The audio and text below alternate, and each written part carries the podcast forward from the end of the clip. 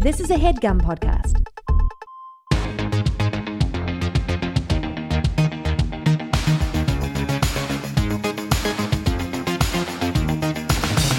Hello, and welcome to Good One, a podcast about jokes. I'm your host, Vulture Senior Editor, Jesse David Fox. This is uh, an interesting episode for a few reasons. So, the first and most immediately apparent reason is our guests are the Lucas brothers, aka Kenny and Keith Lucas, identical twins who do a version of a two man stand up routine. As you'll notice, their voices are incredibly similar. That said, as we talk about, Kenny and Keith don't mind if you can't tell which is talking. It's part of what they're trying to explore in their act. The other thing that makes this episode unique is the joke the brothers picked isn't finished. Though they believe eventually the joke will perfectly set up their next hour, they also know it doesn't totally work yet. They partly wanted to do the podcast as a way of thinking through the joke a bit more, giving us a rare opportunity to capture the thought process of a joke while it's still being worked on. If all that sounds potentially kind of heady, buckle in. This is legitimately the headiest conversation of my entire life.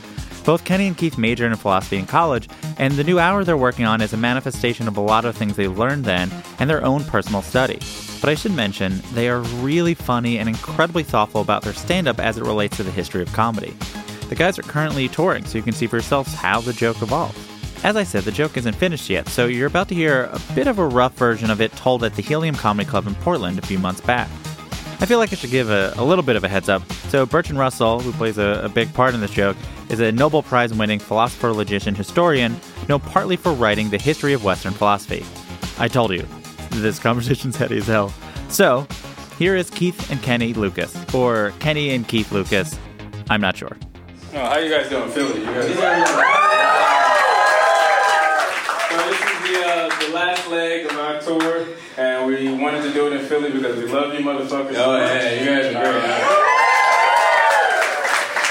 You guys are fantastic. Uh, I am pandering a little bit, but you know, we gotta do what we gotta do. Uh, how many people in here are familiar with the, the book, A History of Western Philosophy? Raise your hand if you read Show hands. History of Western Philosophy. Alright, you studied it? You said it? Yeah. You know the whole book? Don't ask me. You wanna, Oh, well, no, we don't have to ask because you wanna summarize Oh, it? on the spot. No, not at all. But I have studied a lot. Yeah. Alright, what, what's chapter 5 about? Alright, we'll talk about it later. But look, you know, this is a great book. Uh, uh, it got me through my divorce. That's right. Um, uh, yeah, yeah, yeah. He was married to the streets. That's right. It was a bitter divorce. Bitter divorce. Streets kept calling. The streets kept calling. It gets annoying. man. Look, we love Bertrand. We love Bertrand. we live by a lot of the quotes that he laid down. That's right. Uh, one of the quotes he said, and I quote, and he quotes. Life's a bitch, and then you die. That's right. That's why we get high. Because you never know when you're gonna go. That's right. All right, we are here with the comedians behind the joke you just heard, uh, the Lucas brothers, Keith and Kenny. Lucas, thank you for being here. Oh, thank you for having us. Thanks for having us, man. So I think the, a good place to start for the listeners is uh, which one is Keith and which is Well, I'm, I'm sure they won't be able to tell the difference. They might I- be able they to. might be able to. If they listen closely, I think Yeah, they, can, yeah. they can distinguish the two. I, I'm Kenny. and I'm Keith. But how does that help them? I don't know. Well, I want to. I, uh, I was wondering, like, how do you feel about that? People listening won't be able to necessarily tell the difference, and has your feeling about things like that? That's a great a great question. I, I believe that uh, in our current process in comedy, what we're trying to do is sort of shed the ego and fully embrace the concept of the Lucas Bros. I know that sounds weird, but I, I you know, look, I, I've been Kenny for long enough. Kenny hasn't accomplished much. much. He's failed mostly, uh, but the Lucas Bros have been very suc not very successful, but successful, successful enough. And I and I like being a Lucas Bro, and I I I I, I, I am honored by that as my identity. Yeah, I mean, like, what's what's in a name? You know, names. I don't know. Names are names. I didn't even get to choose my name ultimately, so it's like I like the idea of just sort of being a, an entity and being a brotherhood and, and focusing more on that concept and making sure that that speaks to our identity. Have you seen The Prestige? Oh yeah. Oh yeah. All right, cool. Because I was, uh, I had to spoil it for the producer before. Because, like, just so you know, this is the ending of the Prestige. So, um, for those who haven't seen the Prestige, um, I will ruin what happens. The reveal at the end is that Christian Bale is actually a set of identical Yep. twins, Mm-hmm. and that allows him to pull off this trick that Hugh Jackman um, goes to incredible lengths to try to pull off. And it's this metaphor for um, the sacrifice necessary to be artists. Hmm. And as you said, you you are the Lucas brothers as an entity. You also sh- share social media handles. Mm-hmm. I've emailed with one of you. I don't know which. Uh, maybe it was both. I feel like when I remember, we lived in Greenpoint at the same time. Yeah, and I, you guys were like the Lucas brothers, even unrelated to you guys. being Yeah, yeah. How does it, eh, or does it not feel that way, like the Prestige? You certainly make a sacrifice for the art in maintaining a an, an identity that um, ignores your individual self. I mean, in that respect, it's very similar to the Prestige, but I would say that uh, we don't shy away from it. You know, like we fully embrace the fact that we are we are identical twins and on some level it it helps us in our career but more importantly it helps us mentally and emotionally uh, I have my best friend with me at all times. When I travel, I, I have my best friend, and we talk about comedy and we philosophize about comedy, and I wouldn't change it for the world. Yeah, and it's also a person there to sort of check you if you mm-hmm. if you're if you're fucking up or if you're messing up. There's always just like you have that that stabilizing force. So we've sort of decided to embrace the the Yeah. concept and, and make it a shared philosophy. You know, take it to its logical Yeah. conclusion. We're identical twins. We look the same We look the same. it we is talk what it is. very similarly, and we dress alike. And let's see where what- it goes. This is what this is what God intended. That's Yeah. right. as we get into sort of the process of the writing, I want to back up a little bit. So you're both in your third year of law school, and you're both flirting with comedy at different degrees. You're not. Uh, you went to different schools, and I believe it was Kenny was pushing to do stand up. Yeah, more. yeah. And you found a video of the Sklar brothers. And it was a bit of a light bulb, and you sent it to Keith, and it seemed to be the same thing. That's right. What did you What did you see? Well, I saw their uh, bit about uh, Dice Clay, I believe, mm-hmm. which I I, I, I That's the one was- you sent to me. Yeah, Yeah. and I thought it was very funny. But what what I was really taken with was uh, their their camaraderie and their timing and their ability to deliver a joke at the same time and just their technique. I was I was very floored by their technique and it, a light bulb went off in my head and I was like I, I think we can do that.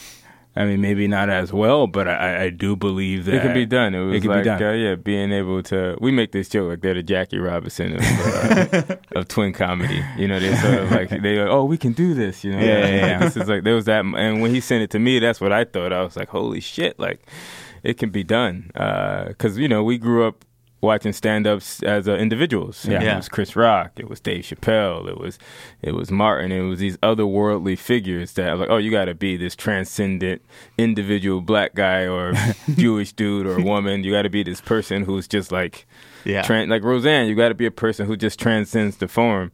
in order for us to do stand up in a, in the most authentic way uh, that was most representative and most reflective of our actual lives, it felt necessary for us to stand on stage together. what they partly represent is you know comedy duos had a form and there's there's a, a straight man and a course, the other person and um, the Sklar brothers don't necessarily they sort of Mm-hmm. do an act and even outside of twins I think in the last 20 years you see more duos that are coming from the p- same perspective. I feel like the Broad City Girls though they are not Oh, yeah, identical twins you're not like oh one person is this. But I think intra-group there tends to probably be some sort of dynamic. Is there roles do you feel like intentionally or unintentionally you find yourself writing in? And then does that reflect what you guys do off stage? When we initially started, I would say Kenny sort of uh, handled most of the you, you would say the transition. Yeah, the transitions, the organization of the set, Mm-hmm, Uh,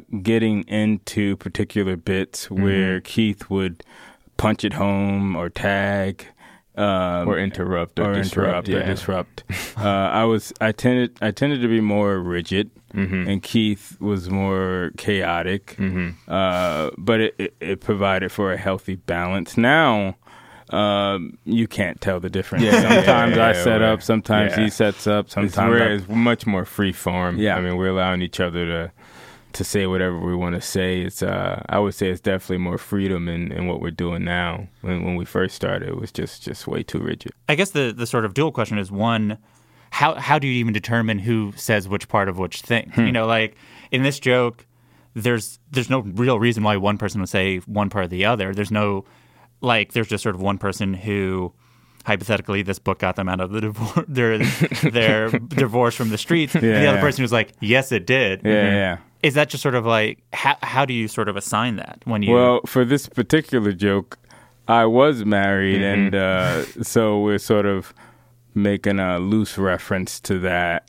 Uh, so I would have to say, you would- know, yeah. you know, I would have to do the I was married. Yeah, it yeah. got me through my divorce. But- and then I would I would you know yeah. But for other bits, I mean, it depends on where it lands. I Yeah. mean, sometimes in a show uh, we may get mixed up, and I may have to, you know, do a punchline, and once that happens, Keith Yeah. has to do the, the setup, setups, or he might, or I might forget a punchline, and then he has to come in and, and say it, and then I have to, you know, set up. So it's all just a matter of where it's falling on or how it's flowing. yeah. Yeah. so at this point you you both know both you're both Oh, each yeah. other's Oh, understudies yeah. yeah, yeah, yeah. Yeah, We're both each other's understudies. Absolutely. we Yeah, have that's to be right. because you might exactly drop the ball is. one Yeah, day. yeah. You need somebody to pick I you drop up. the ball all the time. Same here, all the time, all the time. How could you not drop the ball? So for this joke, before we get to the sort of the the larger significance of sort of how this relates to what you're doing next, your act, I just want to sort of talk about how you start being like, this is the material. You know, like mm-hmm. Besides the sort of comedians who are like, well, this happened to me and that was crazy, so now I can talk it on stage. Mm-hmm. This is a joke that is partly idea driven. You know, what was sort of the process of like, this is a thing that maybe one of you was thinking about or talking about to like, oh, this is a thing we should talk about on stage, and sort of just the the before even writing it, how do you get to the point where we should write about it? We've been ever since we started studying philosophy. I'd say we've we've talked about some of the ideas that we're exploring now in our, our special.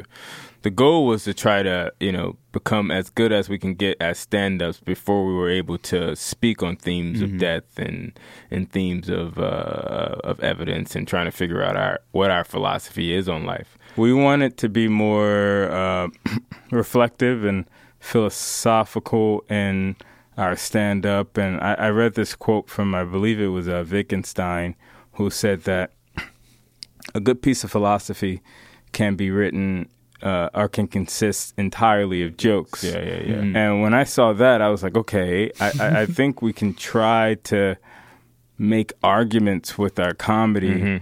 And I wanted to talk about what was happening in our lives, which at the time, you know, we were dealing with, you know, drugs and alcohol and the chase of fame and all those things that just sort of detracted us from our path as amateur philosophers. and so I think we wanted to get back on track.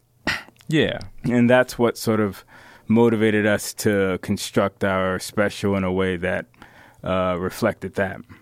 How did sort of this version of this joke come to? Life's a bitch and then you well, die. we yeah, I mean we so we grew up on uh, Illmatic and '90s hip hop, and it's had a deep impact on just shaping our what our general philosophy is.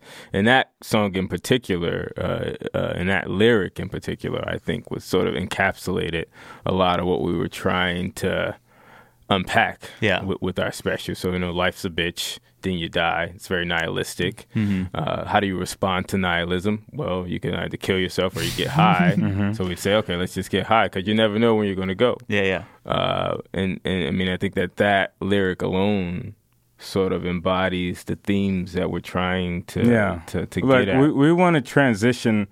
Ideally, we like to transition from nihilism to um, idealism. Yeah, Mm-hmm. some sort of spiritual idealism. Uh, but you know, how do you get there logically, and, Yeah. or do you even need logic to get mm. there? Like that's Yeah. that's where we're at. Like perhaps we were over relying on logic, and perhaps we were over relying on reason, and maybe that took us away from the spiritual. Yeah. on sort of a on a basic level what is sort of when what is writing for you you know like a comedian i mean it can range but you know a lot of comedians especially that are as experienced as you guys now would be like oh i have an idea i'll go on stage with the idea and mm-hmm. talk about it for three months until it's done what do you guys do now considering that you both have to talk and not step over each other Honestly, a lot of it's been just conceptualizing. It's Yeah. not so much about getting on stage. It's it's more about like I mean, you got to get on stage. Obviously, Yeah, you yeah. have to get on stage eventually. Mm-hmm. But for us, it's like we need to conceptualize the whole piece. We want to see mm-hmm. every angle. We want to understand the thematic parts. We want to understand the philosophical stakes. We want to understand the emotional stakes.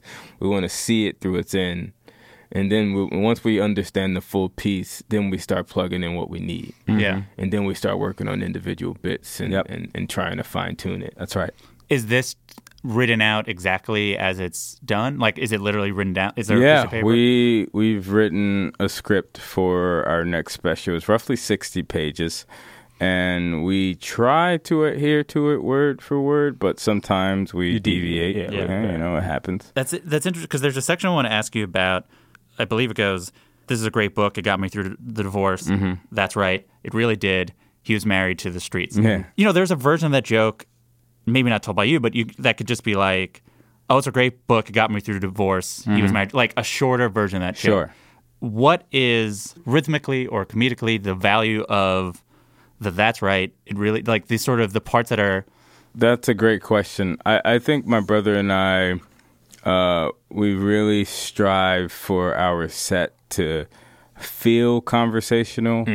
And when we add in those little asides where we're talking to one another or where, where we're sort of like Interjecting. interjecting, sort of, you know, that's right or yes, yeah, kind of ad-libs, improving Yeah. it yeah. makes it feel more conversational. It makes we let the audience in a little bit. You know, we show that perhaps we're struggling with the concept or we're thinking about the concept as we deliver it. Yeah. And I think that that uh, I mean, it makes it feel more in the moment too. You know, this person's aware. I mean, like acutely listening to to his his br- brother or his partner on stage. Yeah. But also, sometimes I'm really just listening. You know, sometimes yeah. I'm just like, where, where, where is he going? That's 'Cause right. Sometimes I don't know where he's going. I do go rogue every once in a while, and uh, it requires Keith to pay very close attention. how much then are you editing based on reaction or for the most part you just sort of keep stick to what you're intending to you know like Uh, once you what is your the next step of writing as a comedian is how people respond you know, we'll have the jokes written out and then we'll try them. And then based on uh, some sort of reaction, we can adjust uh, our set and we always adjust. We're always listening to the audience to see uh, what, I mean, because sometimes the audience might throw out a, throw out a punchline. Yeah, That's a funny yeah. punchline. No, it's happened. Yeah, It yeah. happened. What was the, uh, It what was the, the uh, joke? we were in New York. We were doing uh, Better, Better Days, Days. uh, PD show. PD show, and we were struggling with uh, a line for a particular joke, and then we sort of like polled the audience, and then the one audience, uh, he was dressed member, like a cowboy. yeah, yeah, And he was like, he just said tracking. He was like, that's it. That's it. It's tracking. That's the line. Yeah, And it's been crushing ever since. Yeah, yeah. So you got to keep your ears and your eyes open to the streets, man, because you know the people. The people know. the people know has this joke changed much it's gotten to be more relevant Oh, yeah. as a result of Oh, yeah. Kevin's death, and uh, it's become more like now the words feel like they matter. Mm-hmm. Before we would say "life's a bitch" and then you die. Uh, that's why we get high because you never know when you're gonna go. We we said it sort of flippantly, but with Kevin's death, it's like, oh no, that shit's true, man. Like Yeah.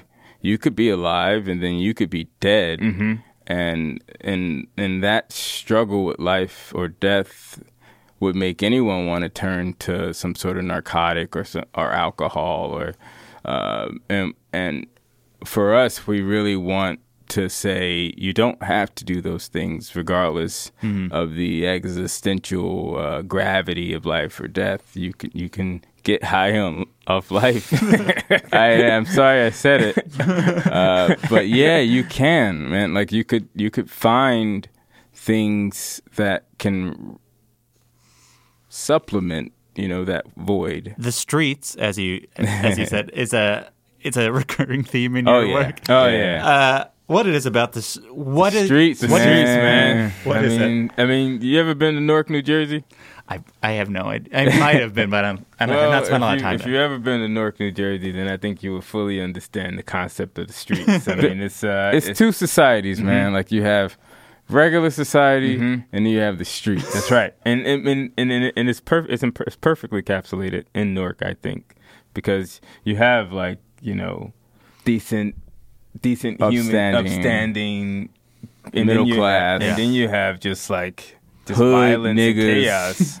You know, And it's like you got to sort of how do you hold that together? hood niggas don't care about like they're they're the hardest to make laugh. You know what I mean? Like I don't know. they I don't are. know. They I don't are. know. They, they could be the funniest though, yes. because they don't give a shit. Yeah. Yeah, But yeah. the streets is just like it's a concept where it's like, oh, it's like you don't give a fuck about the rules, but they have their own rules. It's a, it's like it's a contradiction almost. yeah. It's a family, but they hate each other. Yeah, it's, yeah. Uh, it's uh, it's it's it's the devil, but it's God. It's it's it's all there, and it's Yeah. it's it's uh, it's scary sometimes because anything can happen. Is it is it a thing that's important for you y'all to stay in touch with? oh yeah. Because we still got people out there, man. Yeah. my Yeah. dad, my, my my little brother's out there on those streets. You know what I mean? Like he, he, you know what I mean. He just got arrested. You know what I mean? So shit happens there all the time, and we still have a connection there. And we're gonna Mhm. always have a connection there because our Yeah. family's there.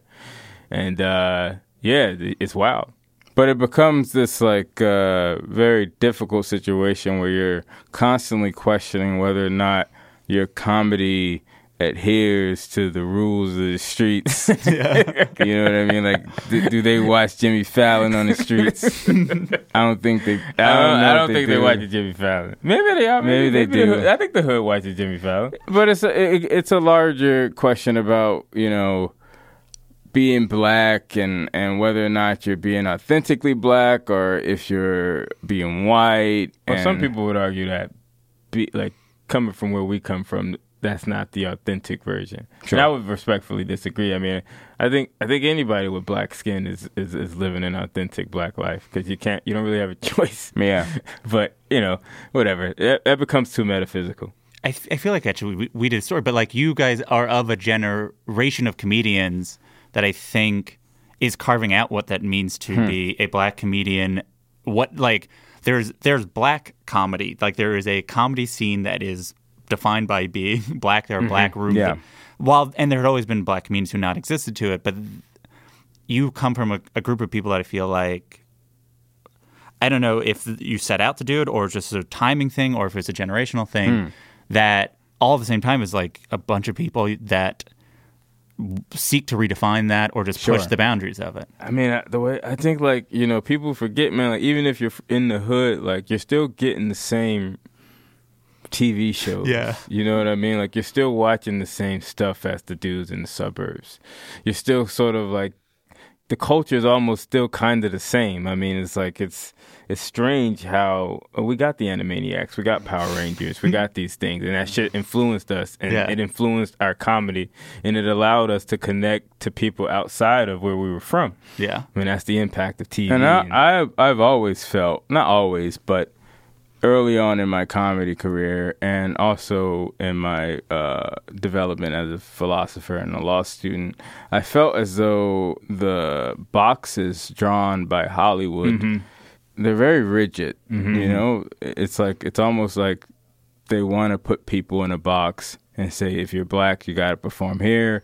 If you're white, you got to perform there. If you're a woman, you got to perform in front of women. And I'm like, I don't believe comedy was designed to be fragmented. absolutely not. You know, I, I see it as a whole.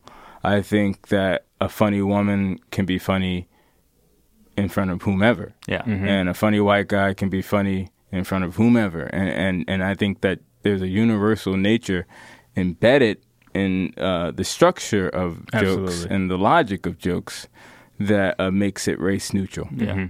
There, I, I talk about references a good amount on this show, and you know, there's, you, you know, a reference could be inclusive to the people that understand it, and it's exclusive hypothetically to the people who don't. And there's a version of this joke that would be broader or hackier where you then, you know, you add a tag that's like, but isn't it Nas who said that or whatever? Like, mm-hmm. I'm not saying that's good. I'm just saying that is an option to let more people in.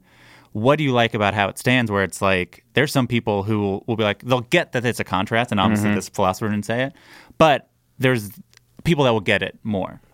No, it's funny you say that because we've struggled, not struggled, but we've had some issues with eliciting laughs from the idea, uh, in part because you know you you you have you have an inclination to want to go that hacky route Yeah. and say, "Oh wait, this is Nas," and we've done that. But now we're like, well, maybe we should do something different. So what we did is we created a PowerPoint, uh, A picture a of- picture of, of Bertrand, uh, similar Super, to the superimposed on uh, Nas's album. Got it. yeah, yeah, yeah. So the punchline is actually shown. Mo- our buddy vis- Mookie uh, put it together, but Kenny had the concept, and we, we yeah, I think I was that like a visualization of it completes the joke. Yeah, it's yeah, like yeah. if people can see Bertrand Russell in that format uh, where he looks like he's Nas, I mean that's hilarious. It's gonna always get a laugh. yeah, it'll get a chuckle at least. So yeah, we, yeah. So that was more setup, and it's like yeah, we were trying to. We've been trying to. That's why we wanted to choose that because we we were trying to figure out the punchline, and uh, I think we. we I got think we figured it I out think we today. figured it out. I mean, yesterday. Yeah. Yesterday. Oh, literally, I think it was yesterday? Yeah, I Yeah, think yeah. it literally was yesterday. We'll see. We'll see if it, it gets a laugh, but I think that that's the punchline. I've heard you guys talk about how uh, you essentially go to couples therapy together, or you, uh, that you're. The story they say was that you're going separately to the same Yeah. person talking about the exact same thing. um, but I, I think it's really interesting, and I and I feel like writing partners in general should go to couples. I also think everyone should go to.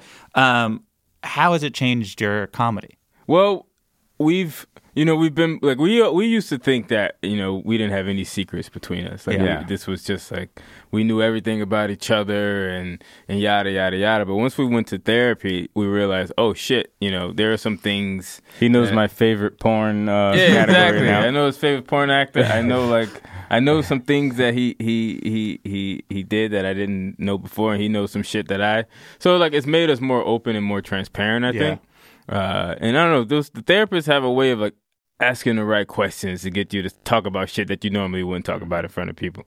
So I think it allowed like I cried in front of Keith. Yeah. and, and I think and, and, and how that impacts our comedy is uh, well, we're we're just more transparent. Mhm. Like we, we, I'll tell him if I think a joke sucks, and Mhm. he'll tell me if he thinks it's funny, and and rather than getting into vicious fights or not talking to one another for two days. We were like, okay, uh, let's go talk to our therapist and, and see why we have these Mm-hmm. yeah, disagreements. it's like a we figured out a better way to communicate with one another, and I think that that's the like the, the importance of any sort of team. You know, you got to learn how to communicate with one Yeah, another. sure. You got to learn how to communicate your frustrations and communicate your praises. You know what I mean? So it, I didn't, I never learned that. I never learned how to do it with Kenny. I, we, I sort of just saw him as an extension of me. Yeah, So if I was mad at myself, I would just be mad at him and not see him as an individual. But in therapy, she, you know, she sort of encouraged us to like look at each other as individuals. Mm-hmm. Like, yeah, we're an entity, we're a team, and all that jazz. But he's still an individual with his own feelings and Mm-hmm. emotions, and like being able to communicate my thoughts now, I think has made our You're a much better communicator. yeah, I think it's made our comedy a lot. Yeah. uh, stronger. Let's say there was a joke or there's a part of here that one liked and the other one didn't. What is the sort of process of determining if it can stay in or if it like We we we let the we we go by the evidence. That's right. You know what what joke gets the laughs. Yeah. You know, like if a joke ain't hitting, and and it's just like bringing down the set, and it, it gets chucked. I mean, it- Yeah. we we try not to play favorites. Mhm. You know, we, we try to keep it very very democratic and, right. and scientific, and that eh, that's that's the fairest way, really. You know, you can go in with a bias with a joke because you know you, you, you I think all my jokes are great. yeah, exactly. yeah. But You know? the people are going to speak, and they're Yeah. going to laugh, and they're going to make the decision for you. Yeah. So it makes our process a lot easier.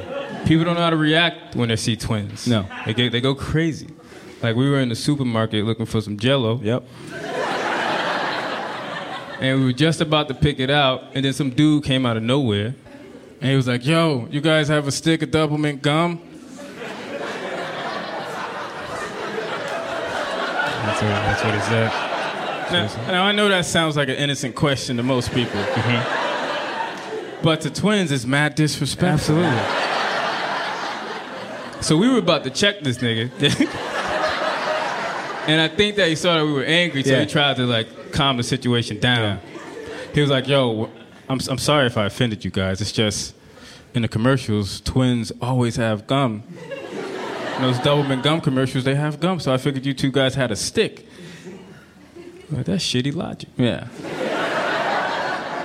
And why is this dude taking commercials so seriously? like, does he do that with everything? You know what I mean? Like, does he go up to quirky white women and ask for progressive insurance? I like that. Yeah, all right. you should try another one. Let's try should- it. you wanna try it? All right. Does he go up to white babies and ask for E-Trade stock advice? huh.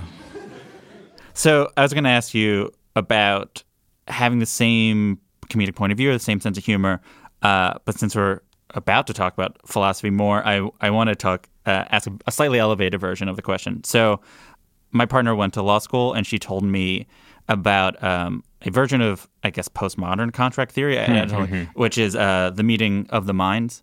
Have you heard of this? Meeting of the minds concept? Yeah. All right, cool.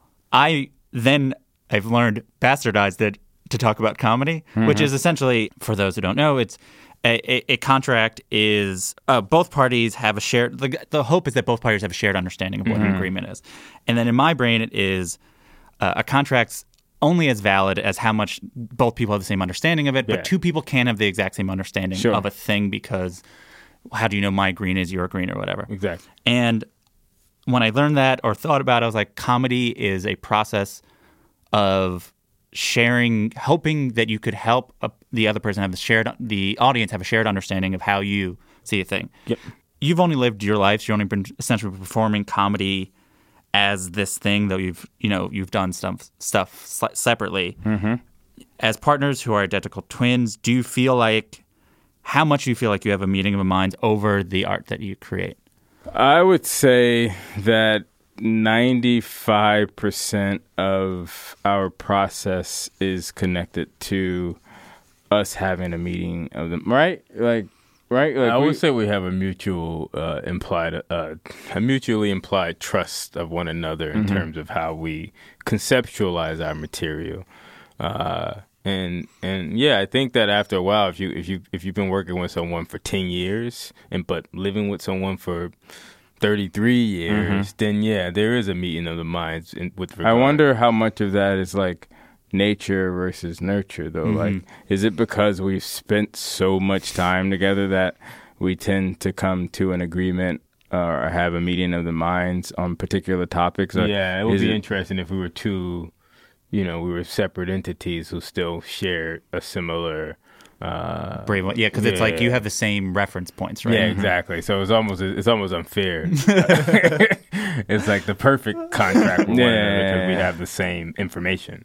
Uh, so yeah, I mean, I think that that's a that's a great question. I, I, I would say yes, but I, I think you're I wonder. I wonder if that's true for other duos who Yeah, aren't yeah. privileged to have someone who looks exactly like them. But you see other writing partners, and I and I see how they interact with one another, Mm-hmm. and it seems as if they've built up a level of you know of, of that kind of trust where they do have a meeting of the minds. Hmm. Uh, I mean, I'm watching Diallo and Bashir, and, and and just watching how they interact with one Sure. another. Yeah. Yeah. We'll be back with more Lucas Brothers after this word from our sponsor. Hi, it's uh, me, Jesse, the host of the podcast you're listening to. I'm just here to do that thing where I ask you to subscribe if you uh, haven't yet, because uh, it's very useful for uh, you know the computers and the robots who manage them. And uh, if you have subscribed, uh, can you rate the show on Apple Podcasts? If you've rated it, can you write a review? Um, one thing with the review, um, if possible, can you try to write a funny one? I get some earnest ones and I really like them, but uh, I can't read them on the show because they'll make me cry and then you won't respect me anymore. So, for example, this is one that I got recently and I'm going to start crying. So, you've been warned. So, the title of the review is This is a really good one from uh, Miss Nide er er Miss Nider. So this person wrote, I have been to the show like a madman for the last month or so on the recommendation from my brother-in-law. Uh, side note, thank you to that person. Uh, and then back to the review. It's so good and extremely insightful. As an artist myself, It is wonderful to hear comedians talk through their process and all the thought that they put into it. I listen to all the episodes, even if I haven't heard of the comedian, and now I'm crying and it's really embarrassing. So um, try to write funny reviews if you have the time. If you don't and you listen, that's truly enough. So I love you so much. Uh, back to the show. We are back with the Lucas brothers. Let's talk about philosophy even more and the idea of this joke. But for, for context to those listening, uh, I know you majored in philosophy in college, but you've talked about how you've gotten into it again Mm-hmm. more recently. What was it? How did that sort of come about? Well, uh, it was my disdain for Hollywood, uh, just the sort of uh, glib nature and superficial n- nature of the process, and I was like, I got to turn to something that I find to be a bit more substantive. And I started reading Bertrand Russell's A History of Western Philosophy, and I, I and it sort of reinvigorated my passion for uh, philosophy. It just keeps me grounded. Like whenever I think that, oh man, I just got this gig, I'm the greatest in the world, and then I remind myself that, oh, oh no, it's been done before, or you're gonna die someday, or it's really not that relevant. What about the the, the ontological nature of reality. Why, why the fuck are we here? You know, Yeah. uh, start uh, you start asking yourself deeper questions. I mean, you know, because I think with philosophy, like what Kenny said, it just sort of keeps you grounded. It Yeah. keeps me grounded for sure. I mean,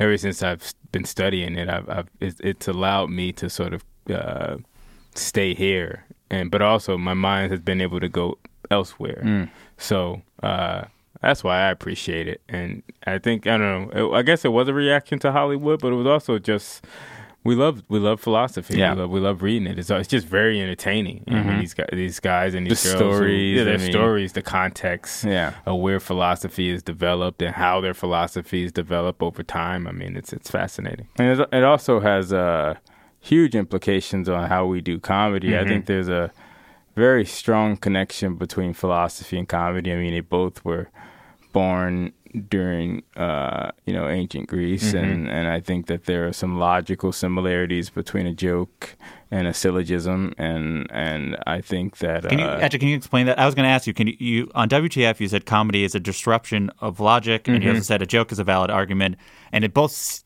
I I, I felt like I wanted to hear. I want both I, I want to I I don't think that a joke So a syllogism, an yeah. Aristotelian syllogism would be premise, premise, conclusion. The conclusion follows from the premises that you set up. sure. So if uh, an argument is both valid and sound, then the both premises would have to follow deductively to a true conclusion. Uh, in stand up and with jokes, you can have two seemingly true uh, setups or a setup that's kind of true, but the punchline tends to be, you know, a bit off kilter, thus making it invalid.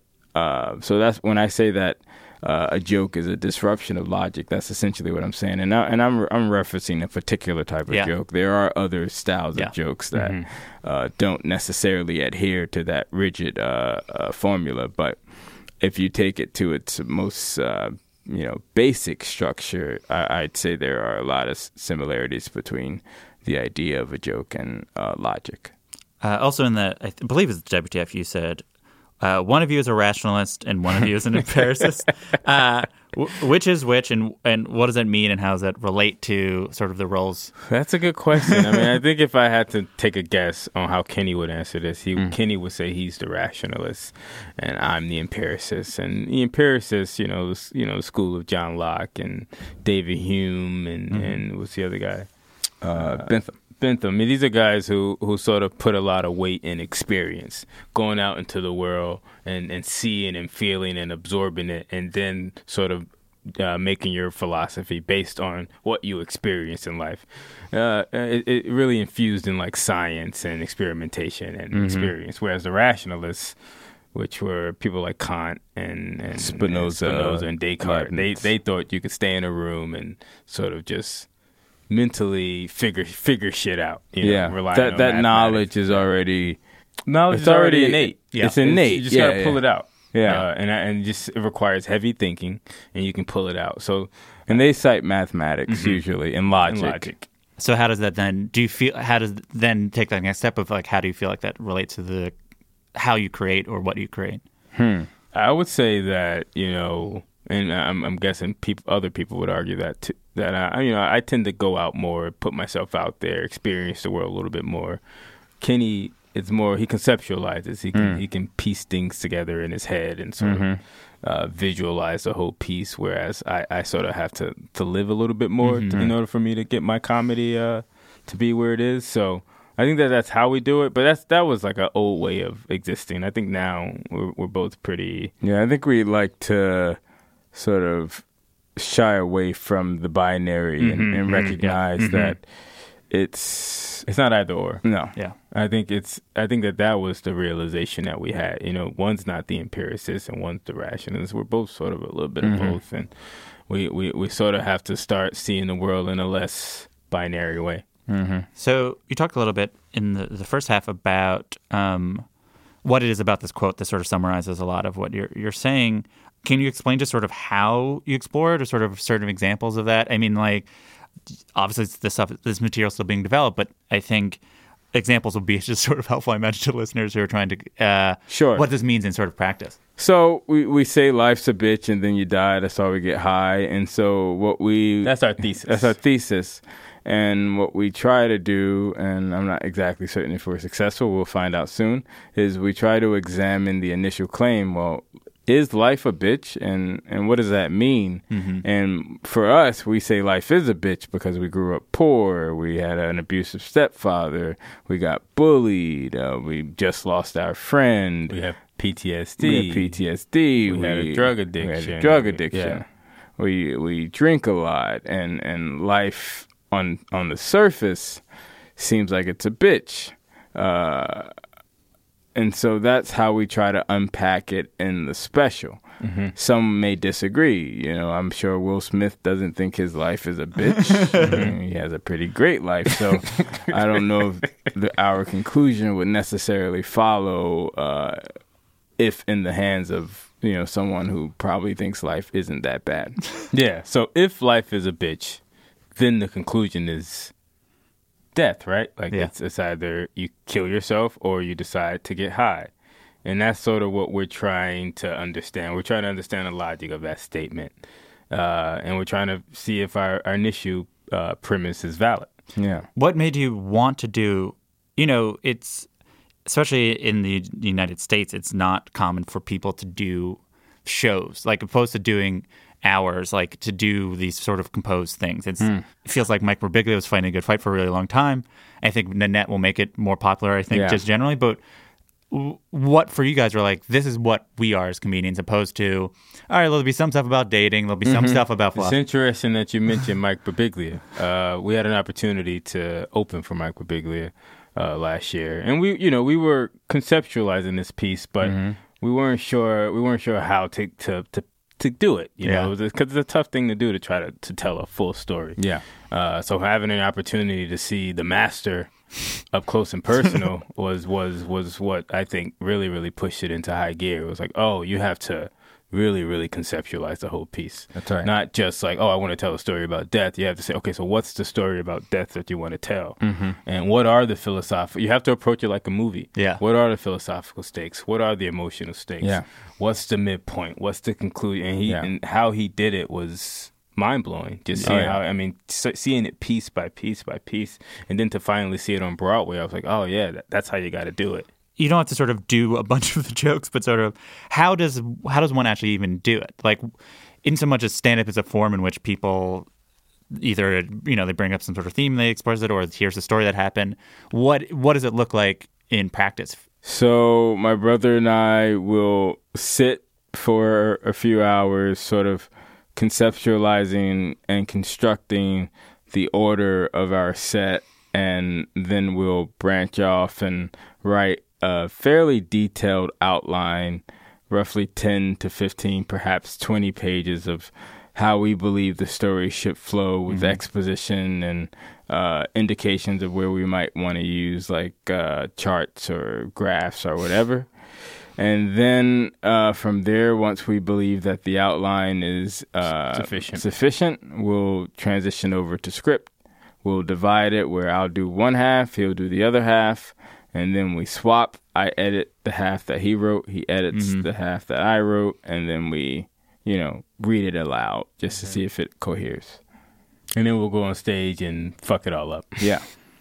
So the specific quote, I was I to prepare. I listened to over and over again just the intro to uh, an intro to uh, Western philosophy because I was like, this will I this will I'll understand, and um, I think will an intro does a decent job of like this is the theme of the book you're going to do. Um, so the quote that sort of reminded me most, or just I was thinking about, is um, uncertainty in the presence of vivid hopes and fears is painful, but most must be endured if we wish. It must be endured if we wish to live without the support of comforting fairy tales, which is his way of being like religion is bad. Yeah. You were both raised, I believe, religious, and or that was also yeah. yeah. Yeah. Um, how much of this show a rejection and a re-examination of that part of it, a um, a reaction to being raised that way?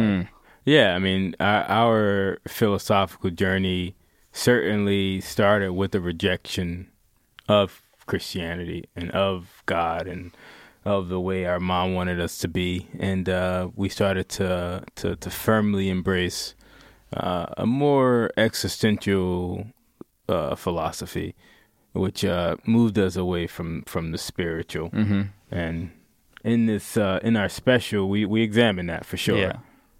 Yeah, I think in the special we like to track the transition from sort of forced spiritualism by way of organized religion to uh, a- a freer form of spiritualism, divorced from organized religion. But in that journey, we we discuss our materialism, our nihilism, Our atheism. our atheism. Uh, these are things that sort of happen as a result of moving away from God, moving away from you know some sort of spiritual connection to and sort of nature. um, you know focusing more on the individual and those sort of philosophies which i think can lead you astray Mm-hmm.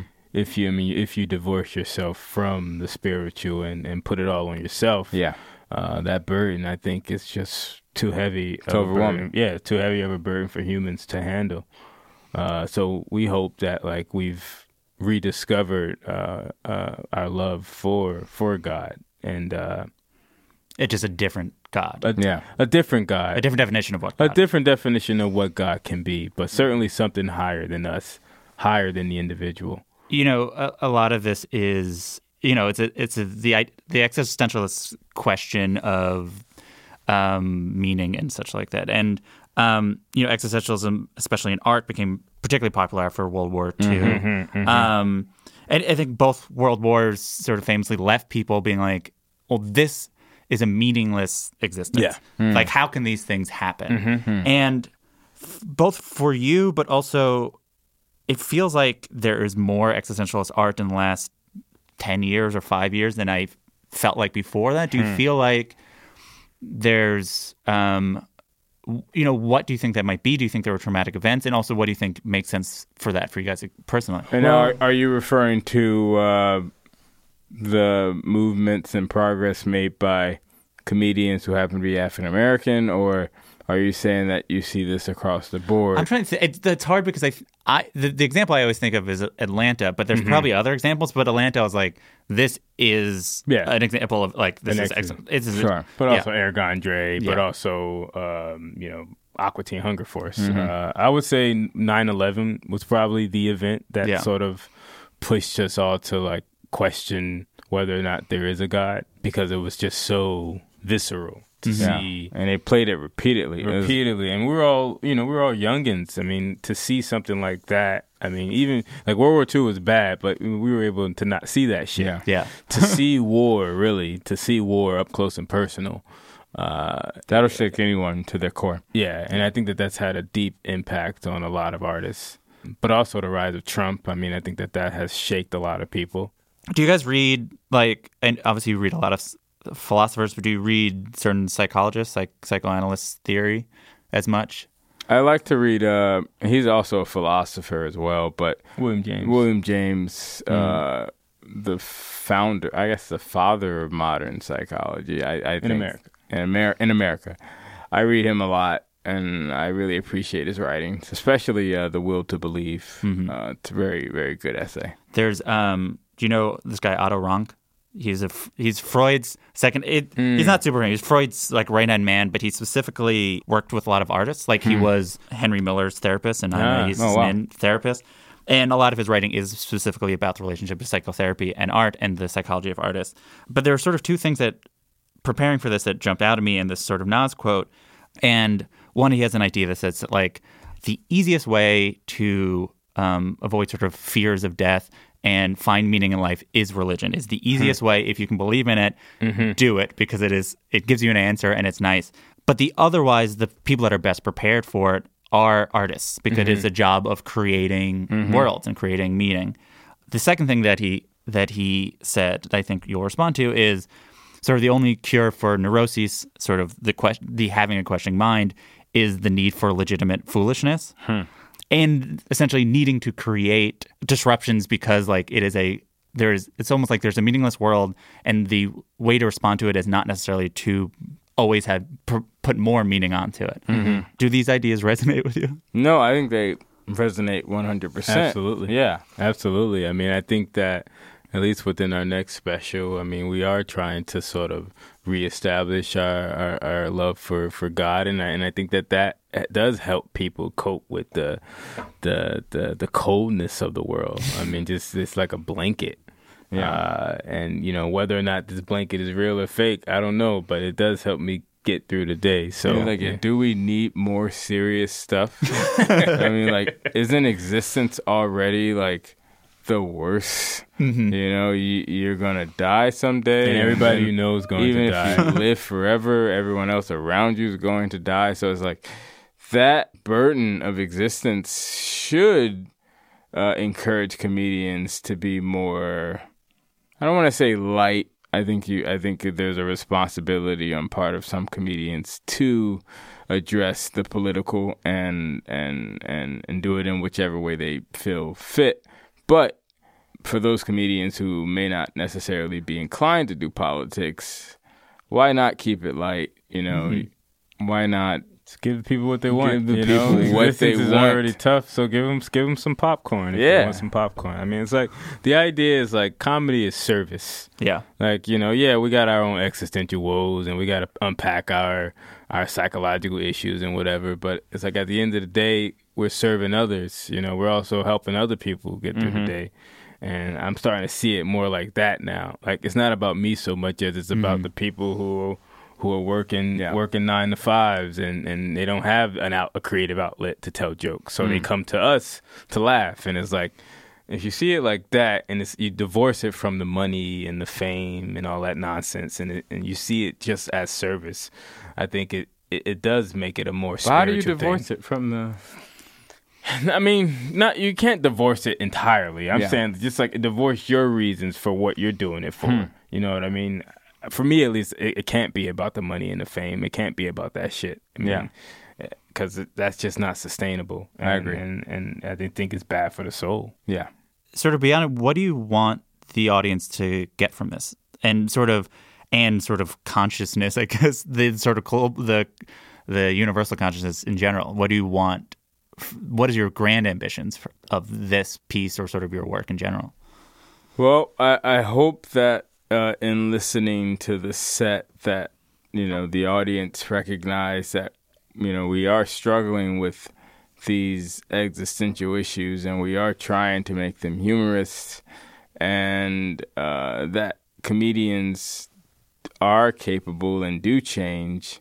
And that the gimmick that you may believe is, you know, who they are, the end all be all, that may not necessarily be the case. I I want the audience to recognize that comedians are open, capable of change, and receptive mm-hmm. to change. And not all comedians, but some. And that, yeah, we are grappling with some some existential issues about life and death. I mean, um, death is real. It's it's final, and it's something that we've grappled with since we've been here. You know, like I've always had these thoughts, and and You know, it you never know. You know, you never know wh- what you're going to do. You never know how you're going to to to approach life. So Yeah. I, I hope that like if a person is struggling with questions of life and death, and that they watch our thing and they see like yeah, there there are ways to. I'm to- not going to die now. No, not that I'm not going to That's you die did. You now. cured death. No, no, no, definitely can't cure death. Suicide hotline. Suicide hotline. Lucas call people. Rose Call will go- yeah, therapists. yeah, Do what you got to do. But for people who who are struggling with some of the questions that we're struggling with, Hmm. we hope that like you know that they, they're taking it seriously and that they're they are trying to figure out ways to to to to answer them. And Hmm. and it's not always just about killing yourself. Sometimes it's That's just right. about you know creating and, and, and embracing your family and, and loving life as it is. It's interesting because it's like instead of sort of being like, oh, we will give them answers, you're like, we'll give you a I have no answers. sort of like a, a model for Yeah. looking for Yeah. yeah, yeah, Yeah, just yeah. a model for looking like like we have no answers because there may not be a clean answer, uh, but there are, I think, ways to appropriately ask the questions, Yeah. and and hopefully we can help people do that. Yeah. Do you know the British philosopher Derek Parfit or Parfait? Or Par- Mm-hmm, Um, I don't know him very well, so I'm not going to pretend I do. But there was a New Yorker profile of him that I heard about because Mike Schur read it, and it helped him inspire to do The Good Place. Mm-hmm. The profile's really about he wanted to write a book because he had all these fears about death, Hmm. and what he landed on and brought found comfort is that there's less distinction between people than we think there is Sure. you know, he writes there's a, there's a difference between my life and the life of other people's, but that difference is less. Yeah. Mm-hmm. It's a bit Buddhist, but you know, saying like, and I, I think there's a lot in sort of the goal of trying to understand that, sort of hmm. become as much peace being like we are part of a consciousness. Yeah. Yeah. I've heard you talk about it, and it feels like this is an idea that might come natural to you, but I think you, as identical twins, as these people that have this meeting of minds, are as almost as close as people have to being like, this is one. So we're Yeah. so one. We're two people and one Yeah. same time. Um, so all that to say, does do you, you know, you are doing this material, and anyone could hypothetically talk about anything, but why do you feel like you're uniquely qualified to do material around these things? Uh, well, the twin stuff, obviously, because we're twins. You know, the black stuff, we're black. I mean, that's a. I, I hate. I hate the answers that I'm giving you, but No, I I mean, I, I- mean, I think that when two people go through a similar, a similar hardship, uh, it just gives more credence to to what a person is saying when you have two people who have actually experienced the same hardship. You know what I mean? So Sure. if I if I get on stage and talk about you know being poor and black and yada yada yada, it's like okay, uh, another guy be Yeah, about being poor, yeah. but then when another nigga gets on stage and we're together talking, Oh, it's about funny shit, now. like, oh shit, now it's it's now- two of them living the same broke, poor life. it's just a little bit more comedic. So it's like Yeah. I think that it was like this gimmick sort of invites. It's more inviting for people, Yeah. and so they can they're willing to hear all this hard shit because it's like it's this silly gimmick that Mm. people can just like, oh, it's just two twins who look the same. Yeah. Uh, uh, so I don't know if that makes us qualified, but it, it certainly does allow for us to talk about darker stuff Yeah.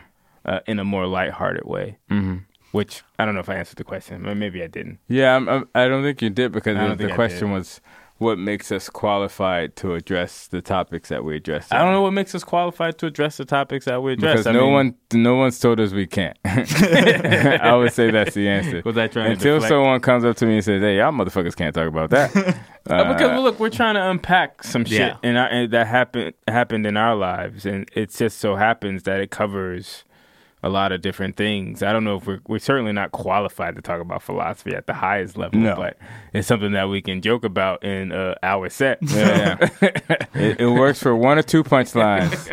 By that point, you're like, "All right, we're I don't, losing." I don't think I can write a thesis paper on this shit. Yeah, yeah. Uh, and it, I don't know. I think there was, I can't remember, there's a quote from that intro to that book that's something like, just the thinking of philosophy makes you a philosopher in some way. Oh yeah, So, like, in many of them, you're like, we we decided to care about this. yeah. And so as we're, we get to be it. Yeah, I mean, I mean, at, that's that's the the short answer. It's like I love philosophy. I love philosophizing. I don't know if that makes me qualified to talk about philosophy, Nope. but I certainly certainly love it, and and I, I love having the outlet to talk about it in such a fucking weird, funny way. It's fun, yeah. Like we had aspirations of uh, getting a PhD and going to Princeton and becoming doctors and teaching. And I'm like, man, I would have I would have regretted that decision because in stand up you get to travel across the, the globe and Yeah. Yeah. and spew whatever nonsense that's in your head. And obviously, every and I don't want to say every comic approaches their act with intention, but I know we do for a fact, and I, I it feels sort of refreshing to be able to mention Bertrand Russell in my set, or or eh, uh, or, or Hume, or Aristotle, and Yeah. and people were like. These these guys are talking about weird, man. it's like it's great. It just gives us a little bit more material, and Yeah. we have a lot of philosophers to cover. Like, I- I, like, I think- hours of material right Like, I think, you could do. I think hour with John Socrates. I think Socrates was the first nigga. Yeah, he was. I think- Absolutely. I think he was on, the- uh, uh, we said this on Holmes. oh, yeah, shit. We were yeah, like, yeah. Socrates is the first nigga. Yeah, yeah, yeah. and I want to I want to work it into a bit, but I, I I truly believe it. He abandoned his kids, he drank wine, and all he did was sit around with his homies and talked about nonsense that was proven to be wrong. So I'm like, that's uh, that's And some- he's the father and, of- and he got tried unjustly and, and executed. Yeah, yeah. So I mean, if, if that's some nigga shit. He's the father of. uh and he's father of Western philosophy.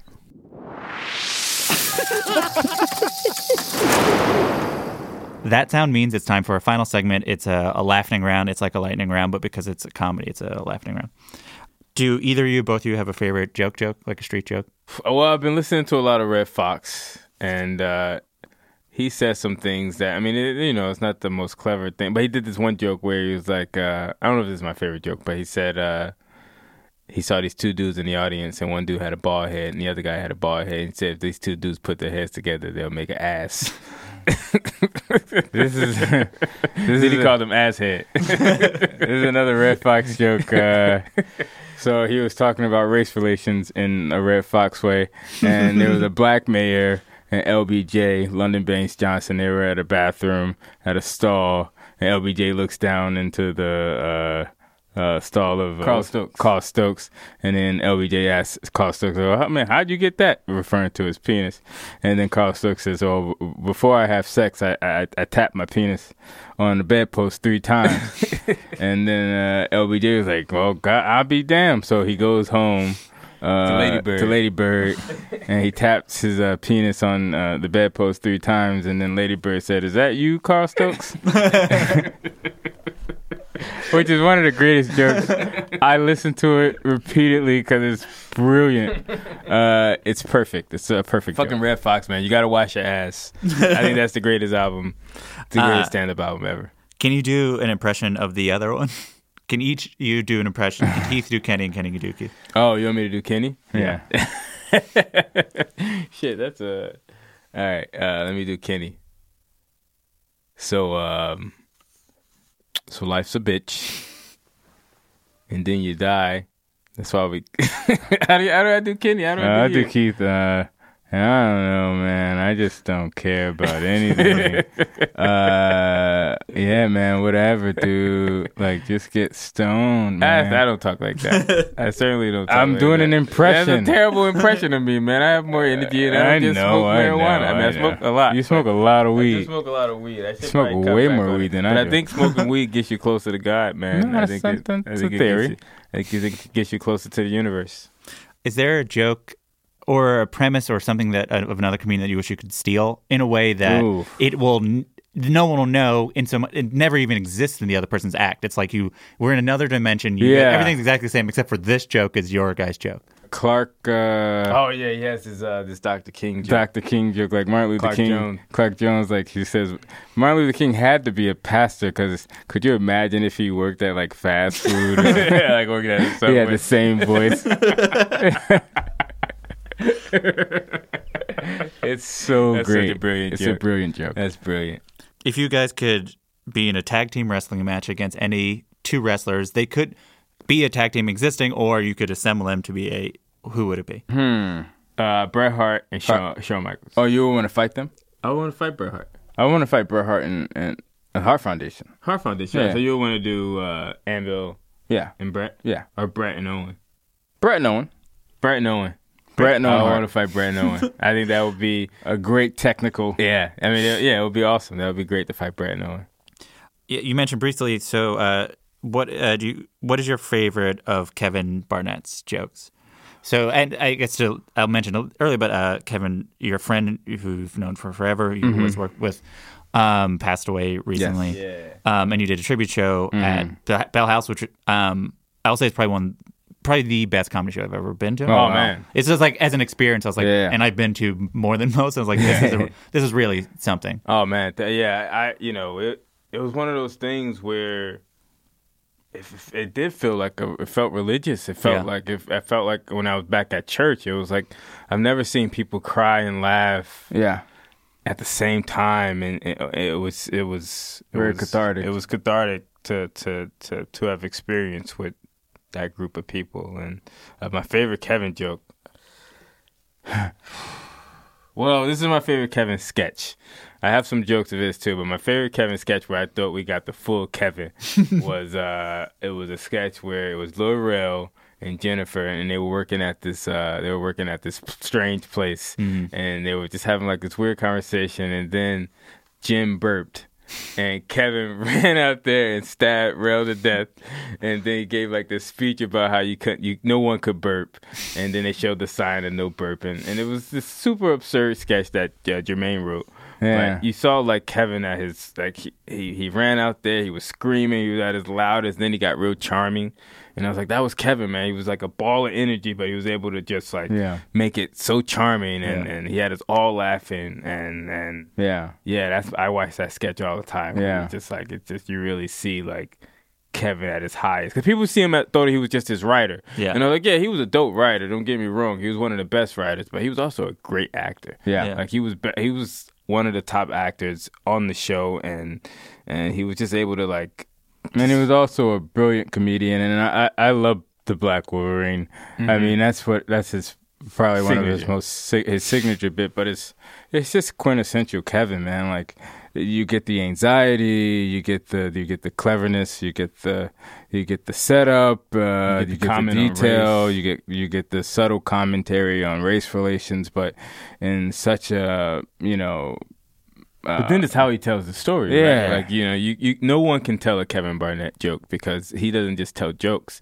He tells stories. Yeah. Yeah. And and and you can't tell it like he tells it because he, he added He's the not a pain. setup punch guy. No, no, man. no. He's, it's, it was it was masterful to watch him delve into stories and, and, and with the details Yeah. and his delivery and all of it. Was And the thing is, like, how he told it on stage was how he told it off stage. Yeah, How he told a story yeah. on stage Yeah. was was exactly the how- exact same way. So when people saw him tell a story, like, oh, this is how he tells stories Yeah. all the time, and and and yeah, it was just a fucking honor and privilege to be able to to hear hear him tell his his infinitely brilliant stories. And Yeah. uh, It's gonna be one of the things that's that I, that's I miss that's the most.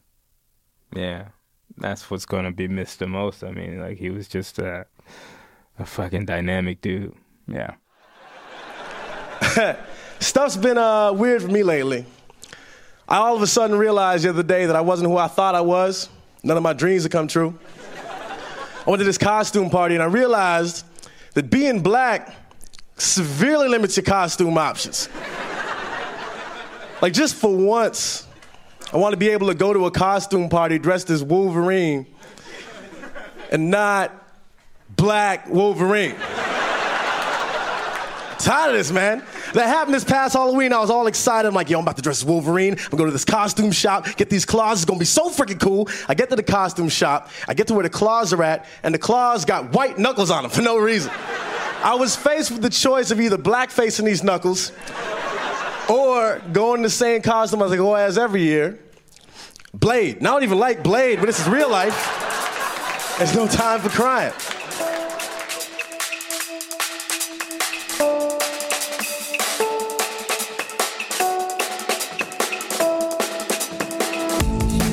That's it for another episode of Good One.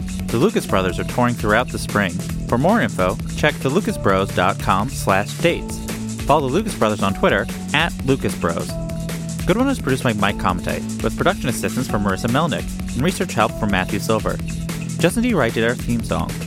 Rate our review and rate the show on Apple Podcasts. Five stars, please. And hey, if you know anyone who might like the podcast, maybe tell them. What the heck? You can email any comments, questions, or laughing around suggestions to goodonepodcast at gmail.com. I'm Jesse David Fox, and you can follow me at Jesse David Fox. We'll be back next week with a new episode and a new joke. Have a good one.